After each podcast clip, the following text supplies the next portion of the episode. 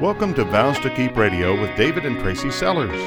Our mission is to help couples develop biblically healthy marriages through the application of God's Word and a deeper relationship with Him. We desire to help you and your spouse grow closer to each other and closer to the heart of God's design for your marriage. Now, here's David and Tracy with today's broadcast.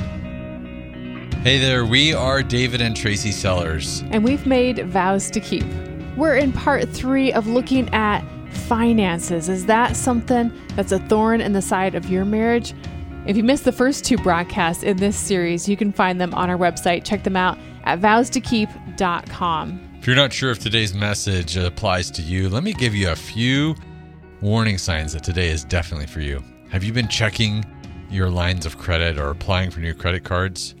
Are you justifying purchases that you know will have you going into debt? Do you have a budget?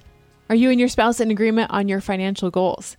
Do you make big purchases without talking about it first? Is there savings in the bank to cover those unexpected gotchas that come into all of our lives? On a scale of 1 to 10, within your marriage, are you serving money or is it serving you? Here's another question to answer What is financially separating us from each other and God? We've had couples come for counseling demanding independence in every aspect of their lives life goals, career goals, parenting. The only issue that was like clear enough to get their attention was their finances. And we thank God that we got to address all of their marriage independence with God's word, but it was the money that brought them to the table. Issues with finances come up in other ways too. We were recently walking beside a couple, and the wife's greatest desire, like a lot of wives, was to be home raising her young kids. While the hubby didn't fundamentally disagree with this concept, he just didn't think it was an option financially. They didn't have a budget, so really, how could they know if it was an option for her? Without having a budget, we're like planes with no destination to land, and there's no measurable instrumentation keeping us from crashing. And to run with this analogy, we've been talking about that spender spouse, the person who doesn't look far enough down the itinerary to fly past the most immediate destination. They can't go anywhere far because they can't stay in the air long enough to get there. Next, we talked about the saver spouse. They've packed on so much extra fuel that they don't even realize the plane is overloaded and can't even take off. Meanwhile, their focus is still on how do I put more on board. The giver was the next group we talked to, and this is probably the smallest of these groups. These are the people who sometimes have that tendency to neglect the things that are absolutely essential to flight. My friends don't have enough gas to go the distance? Sure, you can have whatever you need. Meanwhile, they haven't paid attention to the fact that their own tank is on empty. Their next flight is not going to result in a safe trip to their destination, but a crash between here and there.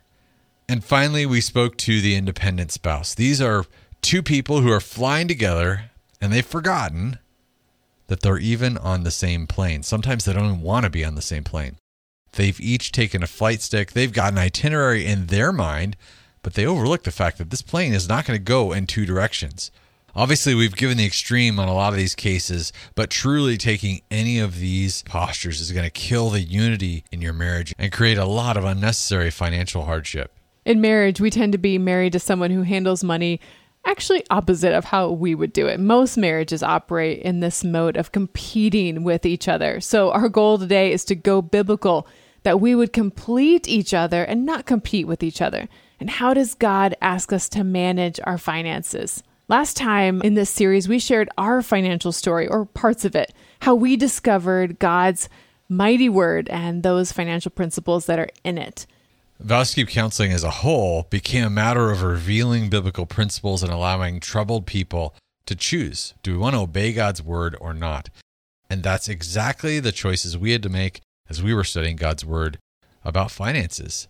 These principles reveal God's instructions to us as His children for conducting our financial affairs. And I believe that one of the major themes of the Bible is exactly that obedience to the Lord. Today, we'll be covering financial principles that are real. Obedience demonstrates that you and I, as Christians, actually trust God. We can't truly understand any of the other financial principles until we grasp the first one and that is that God is the source of everything. I remember Sunday school class when I was a little girl and reading and memorizing Philippians 4 19. Maybe you do too, David. My God shall supply all your needs according to his riches and glory by Christ Jesus. Do you remember that verse, David? I do. Yeah. Supply all your needs. So, what do you do when you don't agree on a purchase? It's almost like, well, I'm not sure God actually is supplying my needs. You know, if the wife wants to spend $300, the husband wants to spend $3,000, and we have to decide are we going to get the push mower or the zero turn? Hmm. Well, how do we know if this is a need or a want? Does God promise to provide our wants for us? Let's look at Proverbs chapter 8, verse 20 and 21. It says, I walk in the way of righteousness along the paths of justice, bestowing a rich inheritance on those who love me and making their treasures full. As we seek God and not ourselves with how we make financial decisions, the inheritance, well, it's not a zero turn. The inheritance is much better than this. It's the long term kingdom building treasures. 2 Corinthians 9 8 says, And God is able to bless you abundantly, so that in all things, at all times, having all that you need, you'll abound in every good work. Prayer is the answer. Look to the Lord because He'll provide it according to His will. Many times we are in a position where we need God to come through for us financially. But that's not always the case, especially when we're praying those verses over our life. What has gotten you to where you're at asking for the Lord's help? If we're in a position of laziness, if we're in a position of selfishness or having a worldview that comes from the world itself and not from our Lord, it puts us in a position of saying, Okay, God, where are you? Why aren't you providing for me? The second principle is one of giving. We find this in Luke chapter 6, starting in verse 38. It says, Give, and it'll be given to you. A good measure, pressed down, shaken together, running over, will be poured into your lap. For the measure that you use, well, it'll be used on you. The more we view everything we own as His, the easier it is to give it for God's purposes. A couple came to us, and one of their big concerns was money. And she felt like her husband was trying to control her shopping. She was in turmoil. She was like, listen, I don't know what's so wrong with me being able to go and be me. But what was happening was she was disregarding the budget. Now, her husband, he knew it, but he knew it made her happy. I don't know how to tell her no, he said. He knew her heart was in the wrong, but it wasn't about him trying to control her. It was about her yielding control to God. Therefore, he was stuck, and they were across the desk from us. And to compound the problem, he knew they were called to be giving. That was what God had planted in his heart. But at the month's end, there was barely even enough left to make that possible. The Bible teaches about tithing, and according to Deuteronomy 14:23, one purpose of that tithe was to teach the people of Israel to put God first in their lives. And the same is true for us.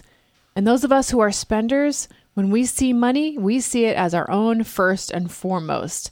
Those who are the giver in the marriage, they first trust God as provider and they see what they have as His. Let's read from Proverbs chapter 3, verses 9 and 10. Honor the Lord with your wealth, with the first fruits of all your crops, and then your barns will be filled to overflowing, and your vats will brim over with new wine. We try to fill up our own barns first, and then we give God the leftovers, and He wants to flip flop it. And this has been true in our experience as well. When we give to God, He generously supplies our needs. Now, if you were to sit down with us as a couple, we would talk about your spiritual condition. Like a runner, we need to be in spiritual shape to run the race that God has for us. It's easy to just chase the thing that's right in front of you that seems most important right now. We chase our kids, we chase their sports and whatever they're into, our career, just to make those monthly payments happen we don't have the foresight to invest in our marriage relationship, our marriage gets the leftovers and we end up going bankrupt because we run out. And the same is true of our money. Just like we need to live with physical margin and spiritual margin and even time margin, financial margin is our third principle. So, what does it mean to live on margin? Well, it means that you are allowing room for things to happen we have done an entire broadcast on margin, an entire teaching on this, and it's been one of our listeners' favorites because it's something that a lot of times we don't see is missing when we recognize that God has created us to have margin in our lives and we make changes to make that happen, so many great things can happen in our marriage. Having financial margin means having a savings set aside because we know the rainy days are coming. Basically, having margin means that you've got foresight. And that can go past the rainy days and it can extend into the area of generosity. Yeah, Proverbs 21:20 says, "The wise have wealth and luxury, but fools, they spend whatever they get." And in America, I think we've even taken that one step farther. We spend what we don't even have things like cars, right? They're going to eventually wear out. And if we're not already saving for its replacement, guess what? We are preparing ourselves to go into debt because there's no margin to replace something that we inevitably know we're going to have to. Proverbs 22 3 says, A prudent person foresees danger and takes precautions. The simpleton goes blindly on and suffers the consequences. And this couldn't be more true than in how we manage our money. So, one of the questions that gets raised in this is how much money should we have set aside? And I'm not talking about retirement, just talking about that margin in our budget. God's word directs us to seek out godly counsel, and this might be one of those areas that you need to take some action on. Who do you know in your life that could give you godly, biblical financial counsel? For us, we determined that it was wise to create this budget and that our savings needed to be able to account for about three months worth of living expenses without income. Now, the purpose of long term thinking can't be lost in this process either. And while we don't necessarily view retirement years as something to be like, okay, finally, now's the time to go indulge ourselves, because I don't think we can support that in scripture, it is important that we plan ahead because there is going to be a time in our lives where having a job may not be something that we can do. And in a few minutes, we're going to talk about budget, and that really plays in. Before we get there, we're going to talk about the fourth principle, and that is to get out of debt if you are in debt. And if you're not in debt, boy, avoid the debt trap.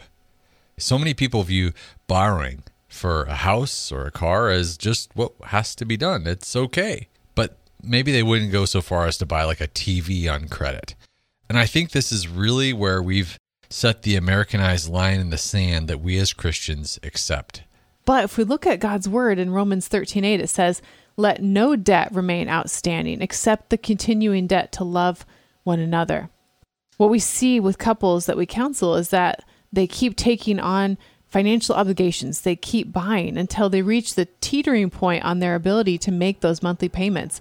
And all of a sudden, they find themselves in some pretty deep financial waters, and it causes disunity between the two of them. Psalm 37 21 says, The wicked borrow and never repay, but the godly, they're generous givers.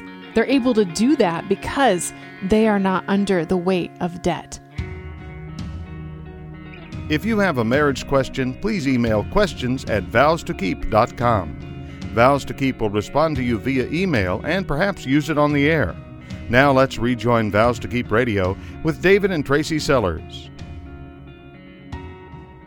The minute a person goes into debt, he loses a portion of his freedom. That weight just gets heavier and heavier, especially with compounding interest.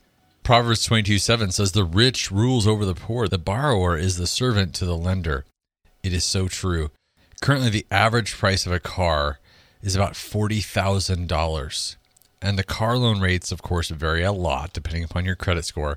But for most of us, once we've paid off that loan, we've spent nearly $47,000. So is it inconceivable for you to save for something like a car or a house? Is, is that really possible?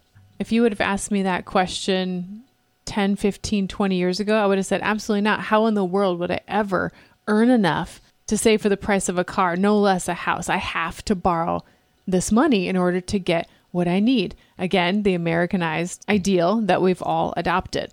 Well, let me give you a really neat and inspiring example, at least it has been in my life. I'm related to someone who looked at God's word really closely as a young man. He really just combed through God's word and understood that debt was not something that God desired for him. So he worked really, really hard and saved $200,000 and he bought his first house debt free. He was able to walk in and make that deal without any strings attached. How awesome is that?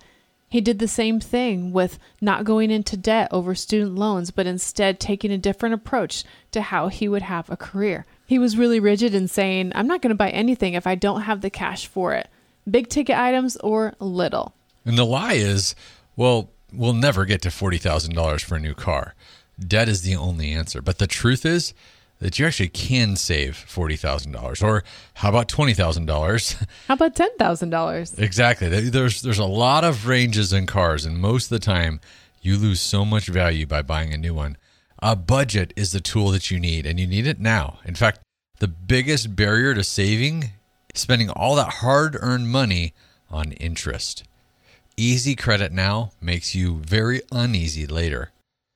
David and I started out our marriage. I mean, we kind of knew what was coming in, we kind of knew what was going out, but it was a little bit ebb and flow. We didn't have a budget, and we realized we are $200 short a month.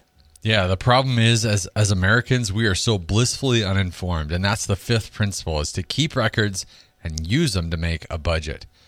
Proverbs 23:23 says, "Get the truth and never sell it." Also, get wisdom, discipline, and good judgment. And getting the truth means assembling that spreadsheet with all your monthly bills on it. It means gathering all of your debts with the interest rates and the payoff dates, and then figuring out what is the state of the state. Create a budget with what we can spend and compare it against what we can make.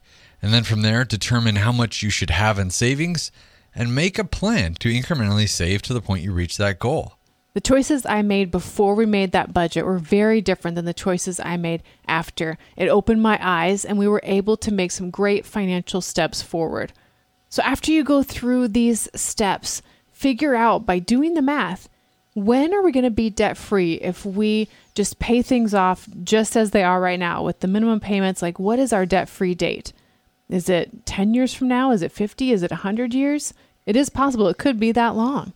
As you go through your budget, you're going to see some areas where maybe you've been a little lackadaisical or maybe a little overindulgent. You can cut back on that, maybe take 50, 100, 200 dollars a month and start putting that money toward the biggest loan and then snowball it to the next loan and then calculate that figure one more time. Do the math again. If we start doing that, when will we be debt free? If my boss came to me tomorrow and said, David, I got bad news. Listen, we've been running this business without keeping any kind of financial records. You and I would say, listening to this, whoa, dude, this is like financial suicide for our business. I probably better go look for another job. This one's not going to be sustainable. We expect our employers to be secure. We want them to be a good steward of our family's financial future. And that's the same as what God has asked of you and I. God entrusts you with your family and the resources it takes to take appropriate care of them. He expects you to be a good steward with the money that He's supplied. If you go back and listen to last week's broadcast in part two of this series on finances, which we hope you do at vowstokeep.com, one thing we didn't mention was the envelope system. And this was how we kept really active records of what we had and what we spent. An envelope system basically is a series of envelopes that you label groceries, date, gas, miscellaneous, medical, whatever it is, and then you allot cash to those envelopes and say, This is the money that we have to spend on these things this month. And let's say we have $50 in our restaurant envelope and we get to the 20th of the month and there's only $10 left in there. Well, we can pretty much do the math on that we can maybe go grab an ice cream cone, but we're not going to be going out as a family and sitting down to dinner. That's going to have to wait till next month. That enabled our budget to be tested and refined in a really simple way, and it kept us on track for years and years. It was such a key element to us getting debt free. By having a budget, having this plan, and then keeping good records, and then, of course, being honest with yourselves, your family won't fall into these kind of financial troubles. I never see people who are financially successful who don't have a budget and don't keep good records. All right, we're going to jump into this sixth biblical principle today, and that's about being content with what you have. For most people listening to my voice, you know, we're in the top percentage of the richest in the world. And that's what we always hear. You should be so grateful because look how rich you are. But in reality, that's not a great motivator. At least it's not for me because we're in love with our lifestyles and we're drooling over other people's lifestyles. We want what they have, even if we know we're the richest on earth. We're always searching, always seeking, always striving for the next thing we can get our hands on.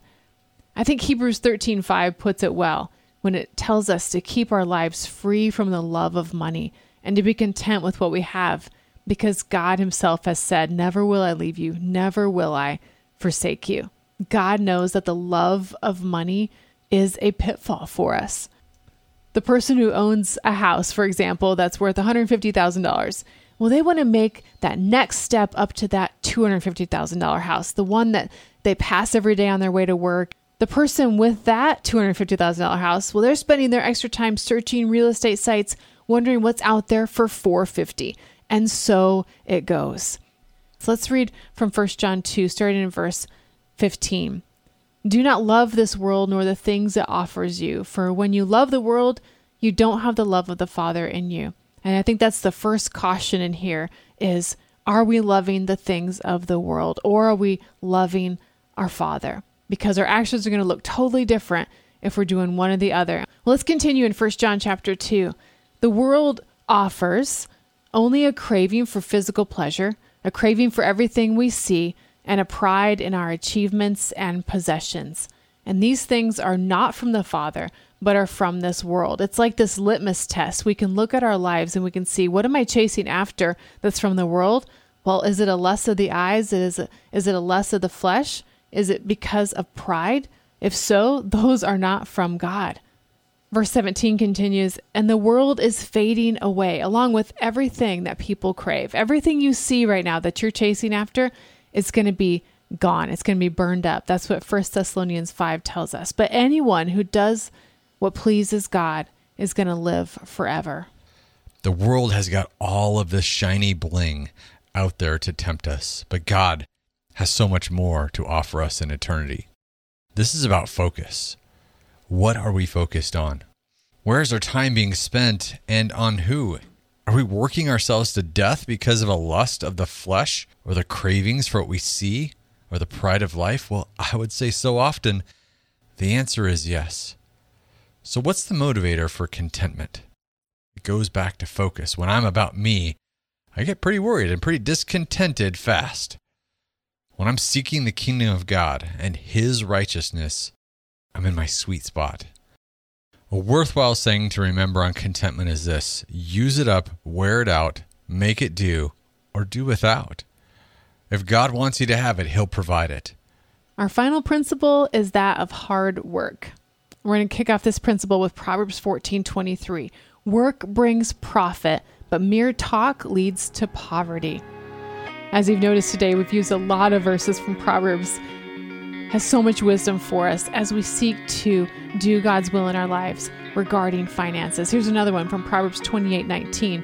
Those who work their land will have abundant food, but those who chase fantasies are going to have their fill of poverty.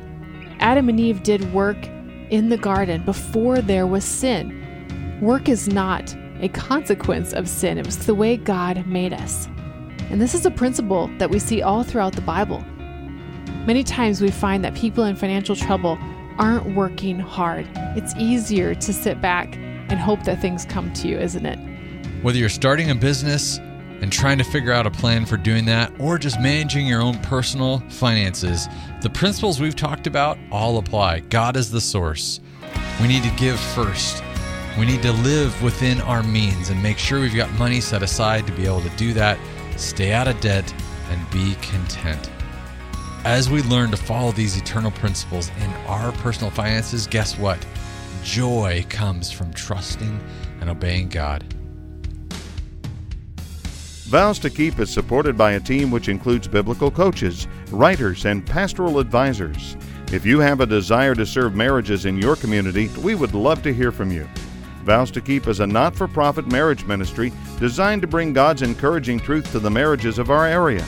As a not for profit organization, our commitment to Christ like marriages includes providing much needed services regardless of a couple's financial ability to offset the cost of Vows to Keep operations.